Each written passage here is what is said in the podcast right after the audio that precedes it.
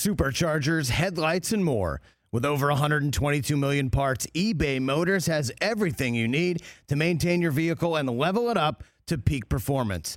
And with eBay Guaranteed Fit, your part is guaranteed to fit your ride every time or your money back. Stay on your A game with all the parts you need at the prices you want.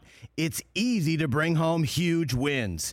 Keep your ride or die alive at ebaymotors.com. Eligible items only. Exclusions apply. See ebaymotors.com. Tell me what you need, you know I got it. This is the Rich Eisen Show. I'll tell you what, man. Got to have it all the time, can't live without it. Ah, ah. Live from the Rich Eisen Show studio in Los Angeles. I'm not talking to you. I talk to anybody out there, the haters. The Rich Eisen Show with guest host Kirk Morrison. He is one of the all time friggin' greats. Earlier on the show, NFL Network insider Ian Rapoport. From the Houston Chronicle, Aaron Wilson. Coming up, senior writer for Sports Illustrated, Chris Mannix. And now, sitting in for Rich, it's Kirk Morrison. It's the Rich Eisen Show. I'm Kirk Morrison filling in for Rich. Um, Rich on vacation. He'll be back what Monday, I, I believe. So I know Yeah, he's he's much back. needed, much needed time to rest, to relax a little bit. Um, and I'm glad to always be in with my guys, Brockman, Del Tufo, TJ over there, hanging out over on the putting green. You know, Man, good to see y'all. Seriously, I, I Yeah. really do. I'm It's been glad a while. I was trying Yeah. to think. When was the last time you were you were through this way? It was probably right before the uh, the, the Sometime in end 19, of the right? pandemic, right? I mean, the start of the pandemic. Right, should right, say. right. Um, you know, being here with the whole crew, and like I said, I always feel like uh, it's it's home when I'm here at the uh, Rich Eisen show. You guys always treat me great, and I get excited. You know, the night before, I'm always like, man, okay, what are we gonna talk about? What, you know, what should I do? And this is that, and like, as soon as I get here, it's just like. I wish we had like a barbecue grill going. Well, Where we go? you know, get a barbecue grill going that would be the great show. you know, can- a couple adult beverages and things like that. But uh, We need one of those sponsors. all good. But yeah, you know what? Let's go to line one too, though. We've had some callers into it. Yeah, let's do it. Four four two zero four Rich eight four four two zero four seven four two four. Let's go to line one. Yeah, Kirk, it's Shane in Boulder wants to talk some uh, Chicago sports with you. Shane, what's happening? What's up, Shane? Hey, how's it going, Kurt? How's it going, fellas? Hey, Hey, man, what, do Good. you What say? you got, do? Shane? Hey, all I gotta say is Bulls Nation is back, baby. As a ten seed, but go ahead. as a as a what? As a ten seed, man. Right now, you guys are tenth in the uh, what tenth in the uh, Eastern Conference, but it's all good. No, you good? Hey, listen, listen. Vucevic is a double-digit rebounder. We haven't had that since Joakim Noah. Mm-hmm. It's gonna be huge, brother. okay, so that's thing- that's the basketball side. What about the football side? You said you were just No, that, no, I got football too. So on the other end, um, Ted Phillips, president of the Bears organization, at the end of the season said, "We're in this business to be a business." For sure, you lost my business, brother, from what you've done this off season. Guess what? Robert Kraft won so, so many Super Bowls. After what he's done this off season, he says he's in this business to not be a business. He's in this business to win, baby. Hey, So guess baby. what? Oh, when Bears games are on, my TV's off. When Patriots games are on, my TV's on. You could thank Ted Phillips for that one, Bears. Well, I guess uh, appreciate the phone call, Shane. Uh, um, yeah, that's a little bit different Speak there. speak to the Bears though. Does Yeah. he does he have a right? Do Bears fans should be should they be worried? How did you see their offseason? Andy Dalton comes in, I'm always the failed Worried. coup at Russell Wilson. okay. So if I'm thinking about free agency, right, and I'm thinking about where I want to go, why would Chicago be my destination? Honestly, and this is because you've got a lame duck coach in Matt Nagy, got a lame duck general manager in Ryan Pace. And why I call him lame duck is because they were told they're coming back, but you know this this is a one year situation. So it's almost as if, and I remember I had a coach telling me, he said, sometimes you don't want to go to a place where the boat's already sinking, right? Why would you jump on board a boat that's already kind of going down? Mm-hmm. Because they got to save their butts. They got to figure out how do we win right now and right away. And you look at that roster right now, currently, yeah, people forget they did make the playoffs last year. They did. Like it's like it's, right. it's not like they were a, a bad bad team and they were down there at the bottom of the NFC. They were five and one to start Yeah. the year. They actually were of the seven best records in the NFC out of 16. Not it's not terribly bad, but they want to see more results. And so, where do those results come from? Where would the decisions be made? And at the end of the day, who is going to be in it for themselves and not in it for the team? That's what happens. Because sometimes you get finger pointing, and this is one year. So, does Matt Nagy say, if I'm going to go out, I'm going to go out my way? And now Ryan Pace, who's the general manager, well, we're going to go out with these players. Right. And so that to me is sort of where I don't believe in the Chicago Bears because of that dynamic. Because a lot has to happen for them in order to get them to become one of those upper echelon teams of the NFC because they don't have the signal caller because of the drafting of Mitch Trubisky. Look, Mitch Trubisky at the beginning, was he overdrafted? Yes. I think it was Mitch Trubisky. Was he available later in the draft? Possibly. Yes, he could have been. I don't know if people were dra- I mean trading up to get Mitch Trubisky, especially we see the other quarterbacks that were drafted after him. But still, they blew that. That alone is something that is almost kind of you can't get from underneath. all right? You can't get from out of that. That is that that's who you are. So then, how does Ryan Pace still have his job? Yeah. That, that that's Because when you take know. a big swing like the Bears did on a quarterback, you trade up to get the guy, correct. and now that guy is not on your team anymore. He's now a backup in Buffalo. Yeah.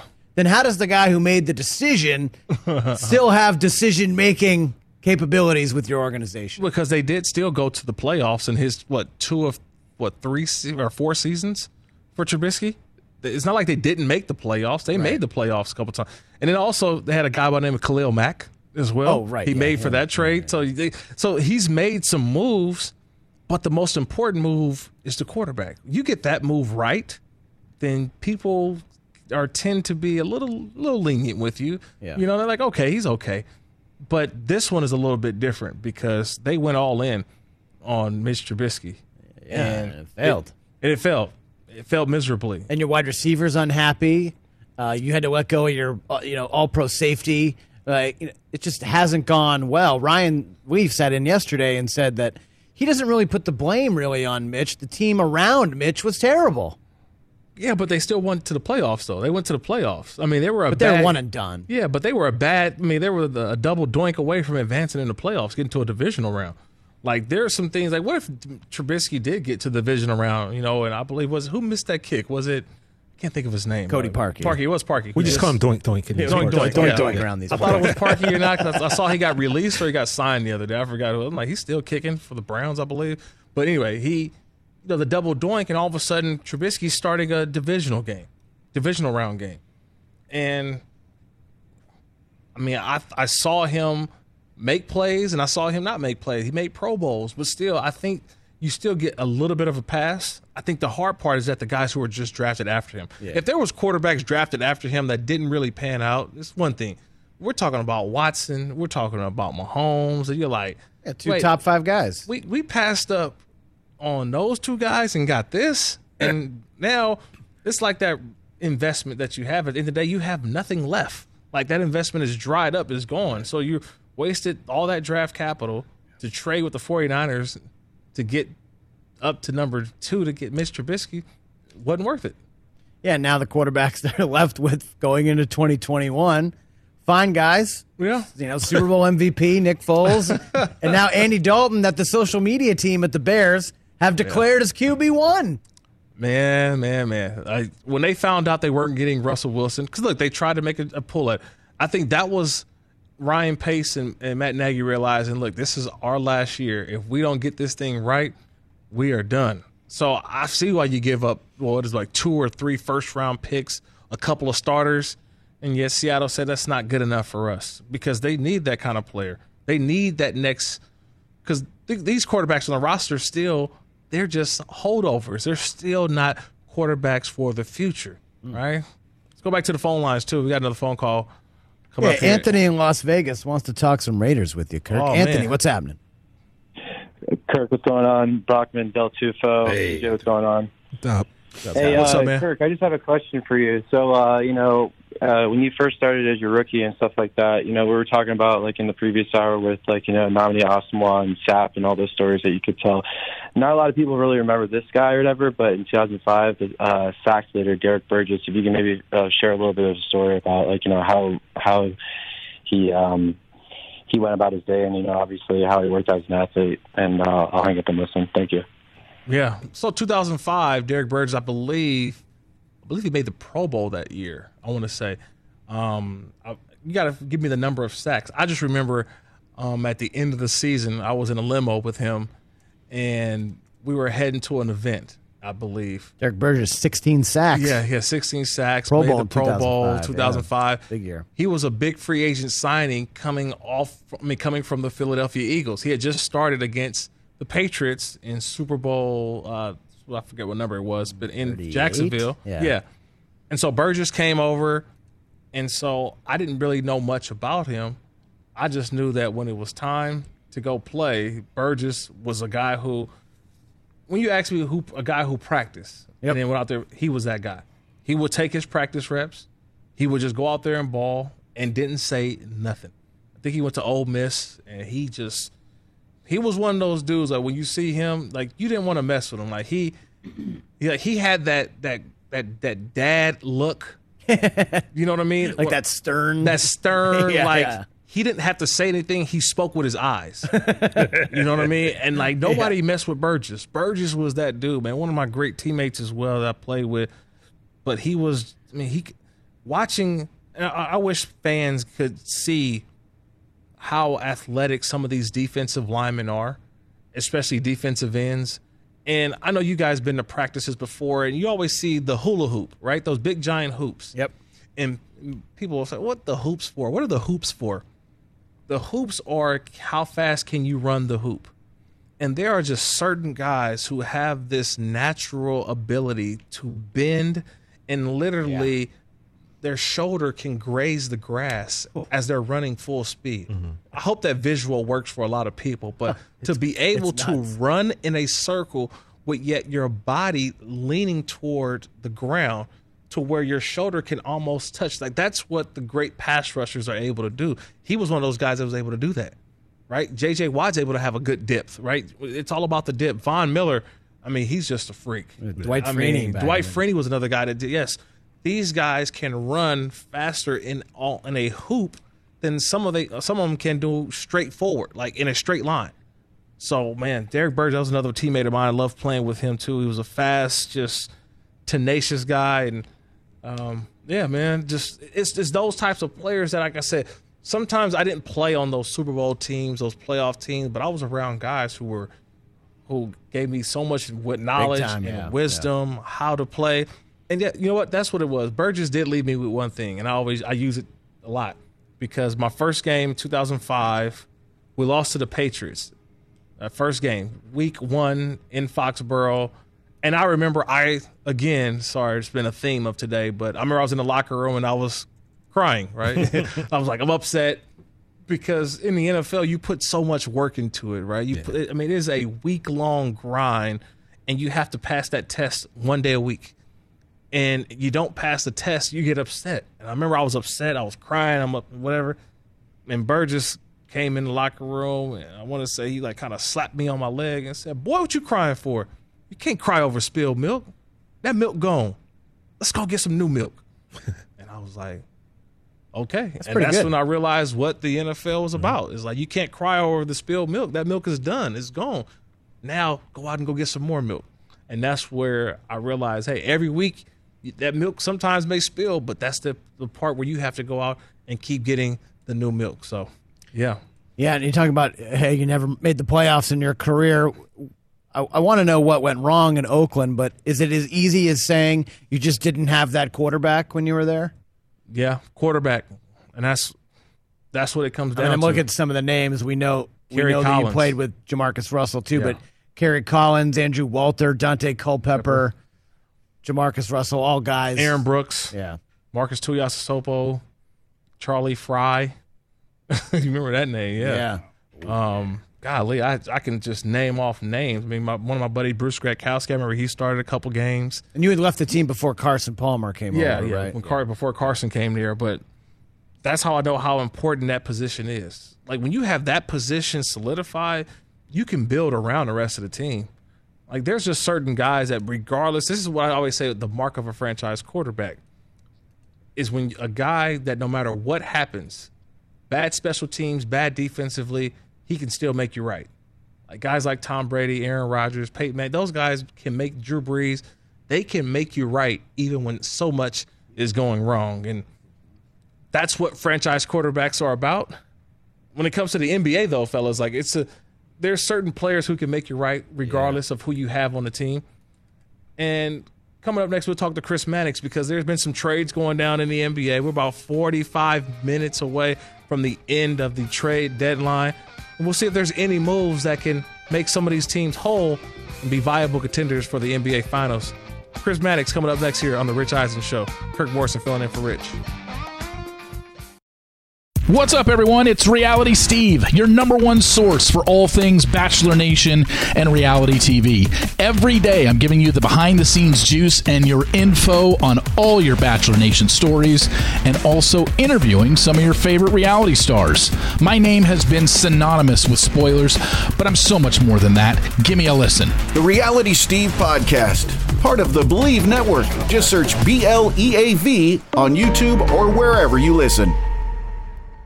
Afford Anything talks about how to avoid common pitfalls, how to refine your mental models, and how to think about how to think. Paula, while certainly you can mess up on a million dollars a year, it is far less likely than it is on $30,000 a year. Right. I would meet wonderful people that were struggling with a budget that was super tight. It was 100% you need to make more money. Make smarter choices and build a better life. Afford anything, wherever you listen. This is the Rich Eisen Show. Welcome back to the Rich Eisen Show. Kirk Morrison here, filling in for Rich.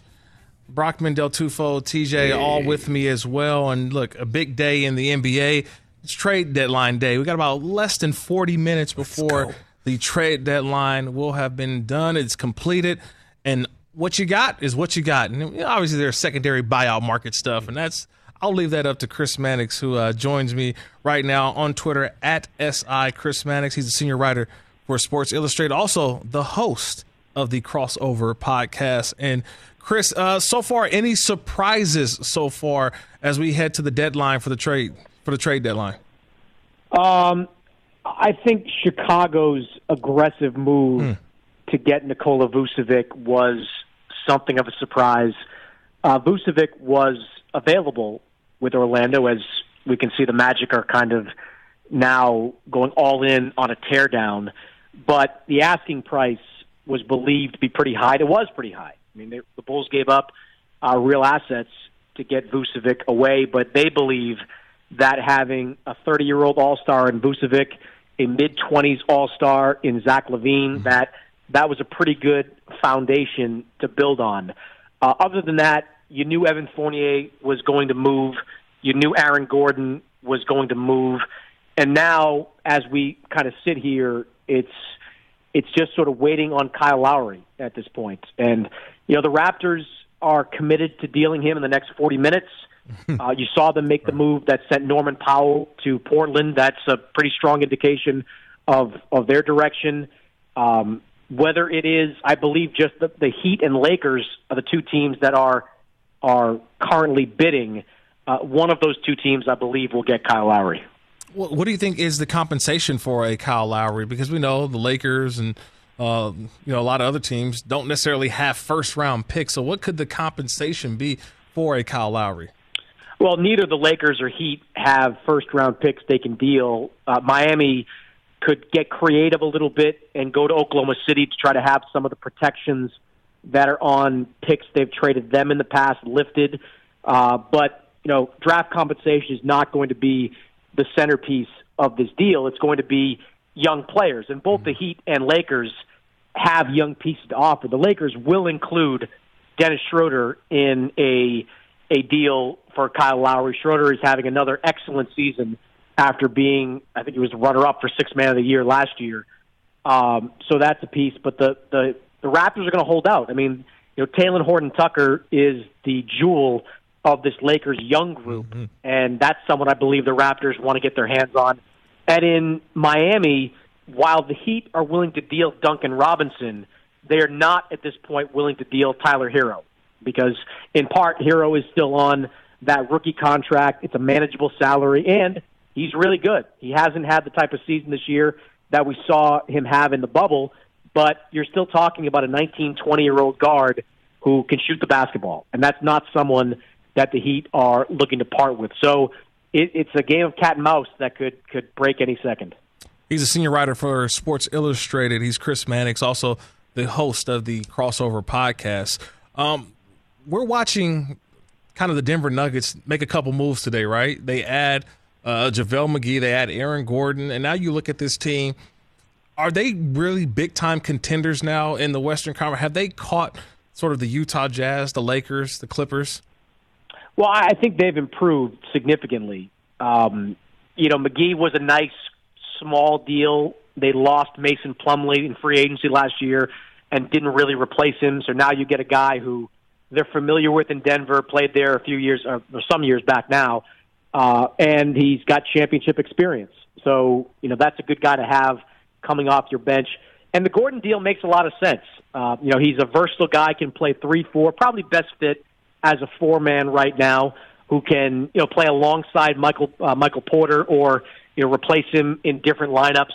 Look, the Nuggets they saw what they were. They were a team that was good, but not good enough to win a championship this year, which is why they pushed their chips to the middle of the table, put a first round pick in that package that included Gary Harris, and got that deal done.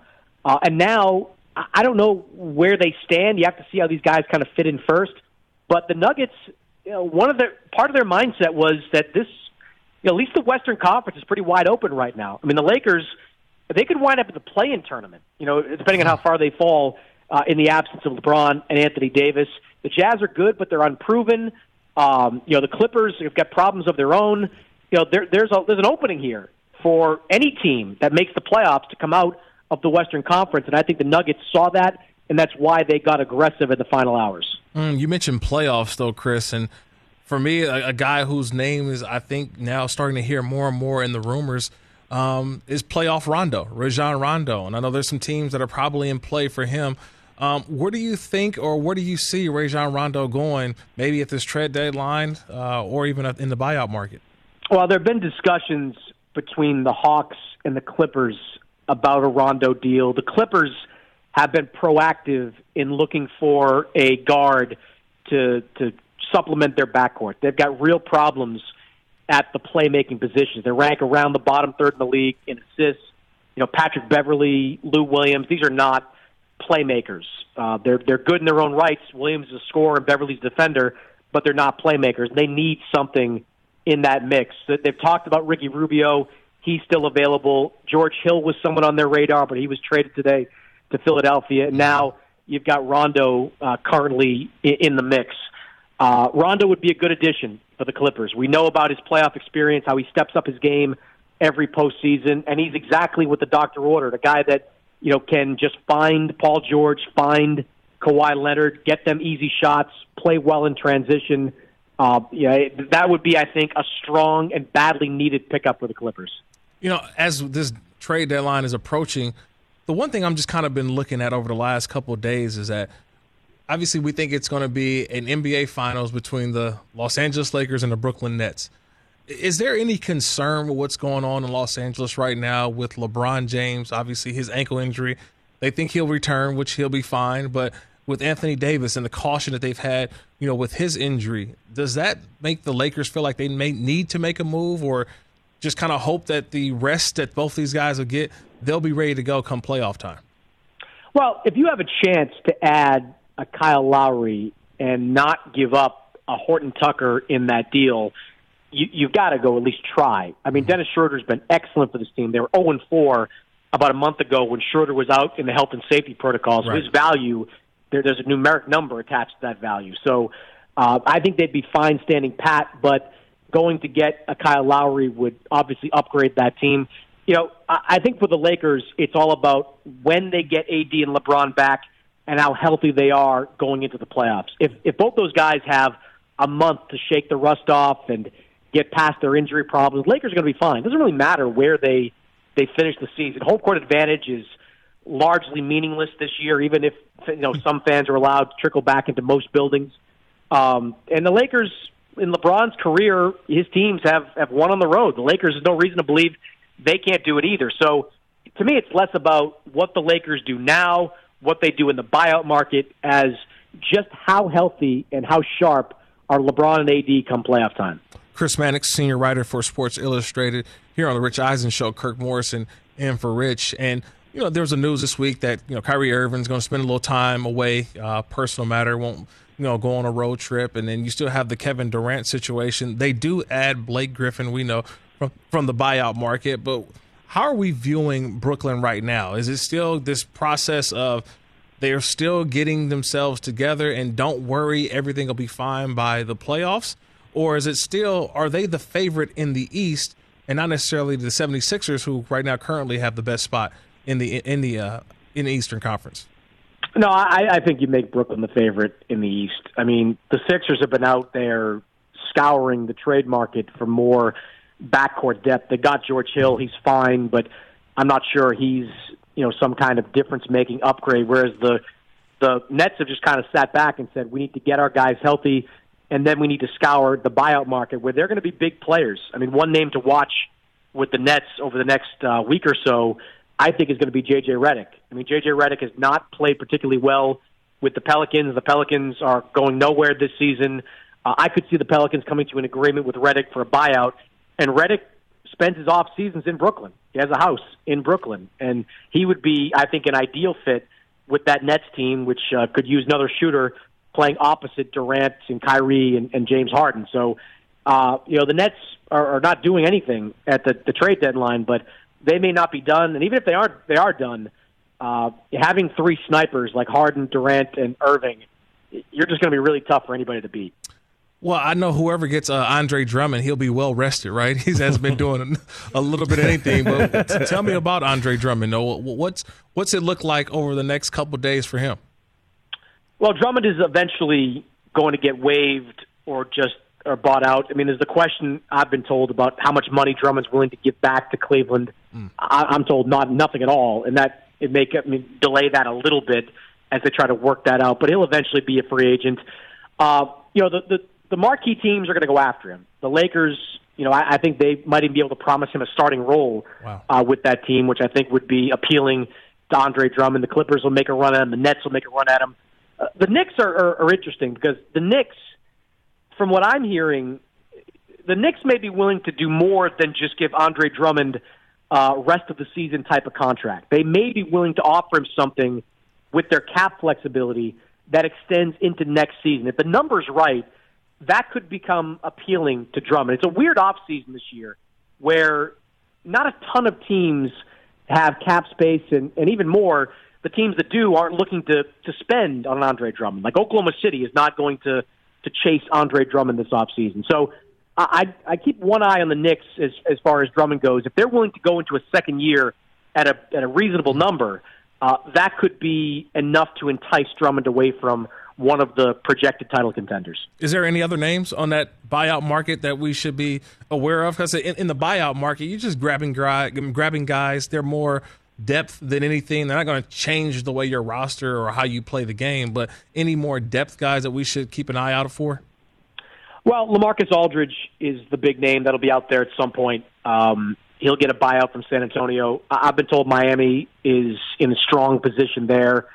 Uh, you know, Phoenix would be a team to watch with Aldridge as well. He almost signed there back in 2015, and uh, that's a team obviously on the rise that could use him. But I, I think with the way Miami is made up, um, you know, Aldridge could step in there and I think have a big role with that team, whether it's backing up Bam Adebayo, playing alongside him. Um, I, I think Miami's in a good position for Lamarcus Aldridge. Senior writer for Sports Illustrated, Chris Mannix, joining the Rich Eisen Show. Kirk Morrison here filling in for Rich. Um, kind of get your opinion on this one, Chris, because I think last year the NBA wanted to see how it would work, and that play-in sort of tournament format. It gave you something. Maybe it might have been um, the the best basketball, but it, it gave you something, and I thought it entertained me. And to see them going back to it again this year, and to seeing what it has done for a team like the Chicago Bulls, who any other year they're probably worried about next season, but because they have an opportunity to have a chance to make the true playoffs and not just the play-in. Do you think the NBA is now getting it right? They like this when they want to keep it going and moving forward. Uh, I think there'll be some modifications to it if it exists beyond this year. Uh, the play-in tournament has been, you know, really good. It's been fun. It's also right. kind of slowed the trade deadline down a little bit because there are teams out there like a Sacramento and, and others that you know, are, are within you know shouting distance of of that play-in tournament, and that uh, makes them less likely to kind of tear things down and and make a deal. Uh, I, I don't think you'll have ten teams have an opportunity. I think that'll be whittled down. Uh, I think you'll probably could see nine teams uh, be in the mix, but only if that ninth team is within like one game or, or two games of that eighth and final playoff spot. It's not going to be a situation where you know the top eight are teams with above 500 records, and the ninth seed team is below 500, but they have a chance to get in the playoff to the play. And there'll be some tweaks to it, but I do think some version of it is probably here to stay because it does make the end of the season a lot more compelling. And the NBA's had a problem with that historically, where in the last month of the season you've got teams tanking, you've got uh, just bad basketball overall. This will at least increase on some in some level the the quality of the game in the final months. Last question before I let you go, Chris. Um, I know I was with some friends this weekend, and we are just talking about basketball, and we are talking about just the, um, you know, the NBA's Rookie of the Year. I know LaMelo Ball is going to probably be out for the season, be reevaluated after having the wrist surgery. But right now, who who is your Rookie of the Year in the NBA? Well, LaMelo, as we sit, is is a clear Rookie of the Year. The question is going to be, will he be that in a month and a half? Uh, Patrick Ewing has the the the lowest number of games played to win Rookie of the Year. That was 50 back in 1986. Uh, LaMelo will of course finish below that if he's done for the season, but the competition is not great. I mean, Anthony Edwards has had a, a solid year with Minnesota, but you can certainly argue that there's a lot of empty calories there for a bad Minnesota team. Uh, James Wiseman's had his moments. Tyrese Halliburton has had his moments. I think voters, and I'm one of them, are going to have to decide if you know kind of the way LaMelo played for 41 games uh, carries more value than the way other players played for 60 or 70 games or whatever they finish with at the end of the season. I, I put a lot of value in players that impact winning, and there's no mm-hmm. question LaMelo impacted winning in his uh, 41 games uh, with the Charlotte Hornets. And if you look around, no, none of the other guys did. I mean, the, the teams, the players that we're talking about, the teams that they're on you know, not very good um, in, in general. So uh, I, I lean towards LaMelo, regardless of if he's out for the season. But you know, it's a very fluid situation. You could see Anthony Edwards go on the kind of tear that you know kind of forces you to vote for him. Same thing with Halliburton. If the Kings can get back in the playoff mix, uh, there's there's a lot of variables still in play there. Yeah, but this is a, a real time. This is why we call it live radio, live television, Chris, because as we've been speaking, the uh, Clippers have made that deal for um, Rajon Rondo. They give up the uh, they give up Lou Williams. So Williams for Rondo. Um, I guess in two second round picks. Just your uh, your live reaction and thoughts on the trade. I had no surprise that the Clippers found a playmaker. It was priority number one for them. You know, over the last uh, few days, uh, Williams could be an interesting name in the buyout market um, if he's not rerouted uh, in a trade, which I we're getting uh, damn close to the end of the deadline. Right. Uh, you could see Williams bought out, and look, he's a former Six Man of the Year winner who can score. So there will be a market for Lou Williams as a buyout candidate if the Hawks part ways with him. Well, I guess there's going to be a lot to talk about on the uh, crossover podcast with you and Howard Beck. So make sure you all listen to that, man. Appreciate the time, Chris. You got it. No problem. Yeah, that's Chris Mannix, senior writer for Sports Illustrated at SI Chris Mannix on Twitter and the co-host with Howard Beck of the Crossover Podcast. And just like that, Rondo is a Clipper. TJ, uh, really quickly, your your thoughts. I mean, just like we spoke about earlier, it's you know we, we needed that that that playmaker in right. there. We had, we're a team without a true playmaker. So humble you are. The thing, well, you know, Kirk, I'm trying. You know, You're it's so just humble. it depends on what like, day I'd you be get smiling. me. Really. I'd be jumping up and down. Like, just, hey, well, we got by the way, guys, I'm just here for Lou Williams to Atlanta jokes. Oh, well, yes. well, this is where I was going to go You know to what I mean? next. Like, come on, people. Lou, Lou Williams, wings, baby. Lou Williams claimed a few weeks ago that if he were traded, he was going to retire from the NBA, and now he's from Atlanta. Right. He gets to go back home. Magic City's kitchen is probably going nuts right Going now. nuts right now. Th- Remember they tweeted us, send us some wings, Magic City Yeah. kitchen. Magic It's a Magic celebratory City thing. should have Lou Will Appreciation Night like today. Yeah, I want those lemon pepper. If they Like, could get come those in a. FedEx package to Yeah. us in 24 hours, get us. I'm but good. yeah, man, as as a as a Clipper fan, like I love Lou Will. Right. You know, you're sad to see him go, but it fills a need that was definitely it. we na- we had that need and now it's filled. It'll be a fun playoffs now, right? Rajon Rondo now. A fun playoffs. Great. Montrez Harrell goes over to the Playoff Lakers, Rondo, and then baby. Rondo crosses And, and like I said, Kirk earlier, just think about this. The chances are okay, slim, whatever. But if Rajon Rondo were to win another ring with the Clippers of all teams, I think that definitely solidifies himself as that Hall of Fame. Yeah, he ties himself with LeBron, right? Three three teams, yeah. three t- three championships, three different franchises. But you win a championship, you win that chip with the Clippers. Mm. That's a whole nother thing right there. All right, we'll see. We will see because I don't know. I'm, I'm trying to figure this all out. Yeah, I want people people to chime in on Yeah, this. smarter one. If people than John Rondo can wins a talk about this. championship. Okay. 844 204 Rich, 844 204 74224. More Rich Eisen Show. Kirk Morrison filling in for Rich. This is the Rich Eisen Show. Show. Welcome in. Welcome back, I should say, to the Rich Eisen Show. Kirk Morrison filling in for Rich as he finishes up a little bit of vacay. Uh, Ryan Leaf will be back in the seat tomorrow. Um, and then Rich be back on Monday. But I'm always having fun with the guys. As always, Brock Yeah. Del Tufo, TJ, who is just excited about what's going on with the Clippers. I might be the only one. I mean, Twitter is kind of 50 50 right now. Yeah, Oh, really? What- 50-50. what are they saying? What are they saying What are, about what are it? they mad? Uh, First of all, Twitter is a place where angry people go, so Right. they're going to be mad about anything. So I'm just kind of laughing at if Rajon Rondo is able to win a championship, like which ceremony does he go to? Because he still hasn't really really went to the Lakers ceremony yet. You know what I mean? So he may have a banner for both teams in the Staples Center. Think about that. Like I'm just like kind of going to Man, you guys talked about it, but if Rondo wins a championship with the Clippers, He's Hall this of Famer. Clipper team, a Hall of Famer Yeah. lock. yeah, The two most storied franchise and the Clippers. and yeah, I mean, Clippers. yeah, I, I can see that. Like similar. I mean, LeBron is in a obviously a uh, kind of his own world, but when he won in Cleveland, it was kind of similar. When he won with the Lakers, you're like, okay, storied franchise. Yeah, of course. He he kind of just checked that one off the list. Yeah. Miami had won a championship before, but still, he checked that off the list. But then you think about the Cleveland Cavaliers won. You're like, all right, all right, you, you got one. So Rajon Rondo can win one with the Clippers and actually have back to back championships. That's that's that's a that's unreal right there. Man, that would be something. Yeah, good, good. Um, I had a couple things for you guys too, man. So I know we've been telling a lot of stories. So I retired. I don't know if I retired from the NFL. Are you officially kinda- retired? Did you file your paperwork? I never. There is no paperwork that you truly file. really? You know what I because mean? that's Wait, all we wait, ever so- heard for like Brett Favre and all these guys. They haven't No. filed their retirement papers. That's all for show. All right, fair. Like you're retired. Like what, when a team doesn't pick you up or you don't sign with a team, You- you're just retired. You know what I mean? Like some guys get that, you know, that that, that ceremony or that press conference. Other guys like myself, like I didn't get that. I mean, literally, um, I worked out for a couple teams in 2013, and me and my wife had the conversation. Right, the conversation which some players may have come up this summer. Do you want to play football? Do you need to play football? I was like, golly, I want to play football. Did I need to play football? Probably not necessarily. And I was like, okay, you know what? I do want to get into what I've always loved to do.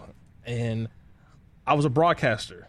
In college, I broadcasted my first football game as a color analyst.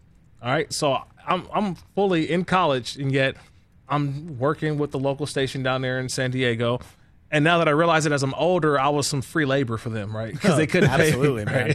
Right? So it was like I was interning. I'm doing all this free I labor. mean, that's a whole other Twitter discussion if we want to get right for another day. Oh, boy. for But another day.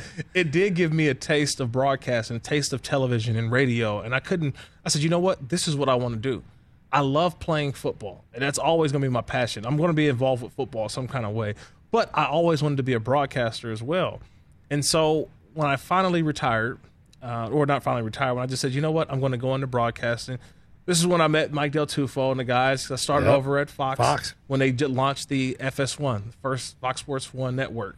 And I was in LA. I lived in LA, so I lived not too far from the studio, and I was able to, to get my uh, you know get my bearings and learn more and more about broadcasting. Even though I had already was doing it, I was hosting a show with Rob Dibble, right? The Rob great Dibble. Oh, yeah. a Wow. radio show as an active player. So I was active in the NFL my last three seasons in the NFL, and I'm hosting a national syndicated radio show on the weekends, right? So it was fun. We're in some good markets, and I'm getting, you know, I'm getting my chops together. And then finally, I went all in. Like I said, I joined, you know, FS1, and after one year, they said, "Would you like to call an NFL game?" I'm just like, "You darn right, I do." Oh, yeah. and I was the color analyst for my uh, college right, at San Diego State. Um, I did that with the great Ted Leitner, who's the, also the Padres uh, play-by-play. Formerly used to be. Now he's um, taken another position within the uh, organization. But when I called my first NFL game, I was kind of star starstruck a little bit because they teamed me up with a guy by the name of Dick Stockton. Oh, yeah, I remember this. And Dick Stockton is a guy who I watched for listened to. I would say I watch, I listened to. And today it was announced that Dick Stockton is retiring from broadcasting for in 65 years, 65 years of broadcasting. And my first opportunity to call NFL games, he was my play-by-play partner. And so I just wanted to uh, tell him congratulations on I guess a career of some of the biggest moments in sports. Like he was the voice of the NBA. Oh yeah, a lot. You know, and this was the In the NBA 80s, was on man. in the eighties. Yeah, yeah. Like it was Dick Stockton and Marv Albert. It was those voices, and then he had the you know the NFL, and so you know I remember just sitting down with him at dinner and just thinking like, you've covered some of the biggest events in sports. Like I can't even imagine what it was like, you know, in the in the old garden, right? With Lakers and Celtics or Dr. J and, and, and those matchups with the 76ers and and I just think about just all that knowledge. And that's why I mean if you sit down with a play by play guy, they've got everything for you. Oh, they've because seen they've it all. been Yeah. to the they've been to the venues. They they know you know just they know the city. They can first of all, they can tell you anywhere to go eat at. By the way, right, right. But they have their routine. Any hotel so- bar, like, like any- anything. important stuff. Yeah. So this place has the good stuff. it was, it was it was funny because so here I am. I am so nervous. My first game I'm broadcasting. Who was it? You remember? Yeah, it was uh, Vikings at Rams. Okay. Vikings at Rams. Uh, Norv Turner was the offensive coordinator, I think, with the Vikings at the time. Um, this was the Rams who were in St. Louis. St. Louis. I was just going to say it's right this before was they in moved. Yeah. St. Louis. Yep. Yeah. And I want to say that my uh, our sideline reporter was Kristina Pink. Hey, yeah, nice. yes. You know, obviously she's moved on to bigger and better. By the way, She's left everybody on their Yeah, she- you know, I, I didn't follow in her, in her rise, but you know, obviously, but it was still it was fun um, to just get started with a legend like you know Dick Stockton. So I wanted to give him a um, you know a shout out to and say, man, congratulations on an outstanding broadcasting career, calling some of the greatest moments in sports. I think he did a little bit of everything. I want to say he did a little bit of hockey. He's done um, uh, golf, I believe. He's done because I always ask, is there a sport that you haven't done? And they were like, nah, I pretty much done it all. You know, so I uh, wanted to thank him for giving me that opportunity to to to start with him. And he, I remember we're doing the open. So uh, before the the broadcast even starts, there's always the open. For me, that is the worst part of the actual broadcast. I am scared to death to do an open on it is- camera. because you're on camera Yeah. and it's live. and now, and I'm like, I can sit here and do a radio show with you guys and live. I don't see the cameras. No. the cameras are on you, but you, You- don't see them. So I'm looking looking at around. other. I'm, Yep. you know, Yeah. TJ's here, Del Tufo's here. Yep. I got Brock, and Yeah. I'm talking. There, there, there's a camera that's on me, but I'm not speaking directly to the camera. And it's hard to get used to that. It's hard to get, used. and then all of a sudden, also the booth, right? Isn't the camera like right? Oh, the camera's like right It's like there. right Yeah. in your face. and so here we are, boom, you know, first game, and I'm like, I'm nervous, and I got these little cards up, and I'm asking, hey, you know, hey Dick, what are you gonna ask me? You know, you know, what is it? Is, is it, you know, you know, Sam Bradford, and and how you know the, you know the the Rams are gonna be missing him, and I think the quarterback was, uh, I forget who the quarterback was, uh, Sean but Mannion or yeah, something it weird may like have been that, one yeah. of those, and so you know, here I am. I'm jotting all these notes and I'm getting ready. And he literally grabs my card and throws it. it's fantastic. he throw, I'm like, what are you doing? He was like, no, we're not, because we were doing a rehearsal first. And he says, no, I want your true, raw, live thoughts on this team. Because that's what the people want. Yep. Don't go there rehearsing it. I'm like, but I need to rehearse. I want to make sure. I'm, and then boom, right. We did a little rehearsal, and he was, and right when I'm about to talk, he literally just kind of cuts me off, ah, you know, just so I couldn't hear it. And then we go on live and say, here we go, five, four, three, two, one. Hey, I'm Dick Stockton here at the Edward Jones Dome in St. Louis. It's the Vikings versus the Ram. Here with Kirk Morrison, and and, And here I am, and then boom, just and you're, and you're on camera, and it's just how you feel about the matchup. Hey, here's a team that you know, obviously going into the season, they had Sam Bradford, obviously injury in the offseason. I mean, eh, during training camp. And all of a sudden, they're scrambling a little bit. We'll see what this offense looks like. On the other side is the Vikings and Adrian Peterson. There's not much you have to think about that. You hand the ball off to Adrian Peterson, and you hope that he can take you to victory. And that was it. And it just Yeah. kind of it kind of flows. But man, I was so nervous. But yeah, that that's how the, uh, the, the a guy like Stockton would do the young rookie. You know what I mean? Still getting hazed. Hey, now look at you. Yeah, look I mean, at you. exactly. Hey, you're It's like, hey, I appreciate it, man. I Can't hold just- you down Doing now. your thing thing. well, I got the FCS playoffs coming up, and Oh, uh, yeah. a Vanderbilt spring game. I'm kind of excited about Oh. that. Yeah. And Brockman Stockton, another Syracuse guy. Stockton is another Syracuse Oh my guy. God! man. Here we go. These all these- Absolute, absolute legend in the biz, Dick Stockton. Yeah, we got to hear about all the Syracuse guys. Trust me, I, I hear it enough. One of my old play-by-play guys, Mike Cousins, is a Syracuse guy. They'll tell you they're Syracuse. I didn't ask you that, tell you. I didn't bring it up. TJ brought it up. Also, I uh, figured he would. So we're going to the Elite Eight this weekend. We're going to take down Houston. Book Oh, it. man. Fuck yeah. hey, Ryan Leaf will be in tomorrow in, in Rich's chair. I said Rich will be back on Monday. Always a pleasure, man. Uh, I Always. know if you're watching on Peacock, stay tuned. More to come here as well. Uh, special thanks to our guests, Ian Rapoport, Aaron Wilson, Chris Mannix. For Mike Del Tufo, Chris Brockman, Great job, TJ buddy. Jefferson, Don Bowie, our producer. I'm Kirk Morrison.